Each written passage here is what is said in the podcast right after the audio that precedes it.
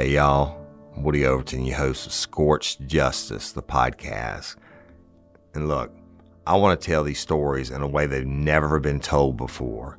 And I'm going to use my knowledge as a law enforcement professional, as a defense specialist, as a polygraphist, but more importantly, as a father and a human being who truly cares about these families and the victims.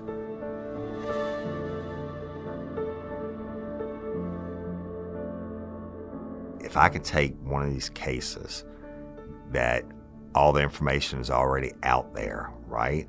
And I could pick one and I can work it and go in and tell the good, the bad, the indifferent, the horrible, even the scorched.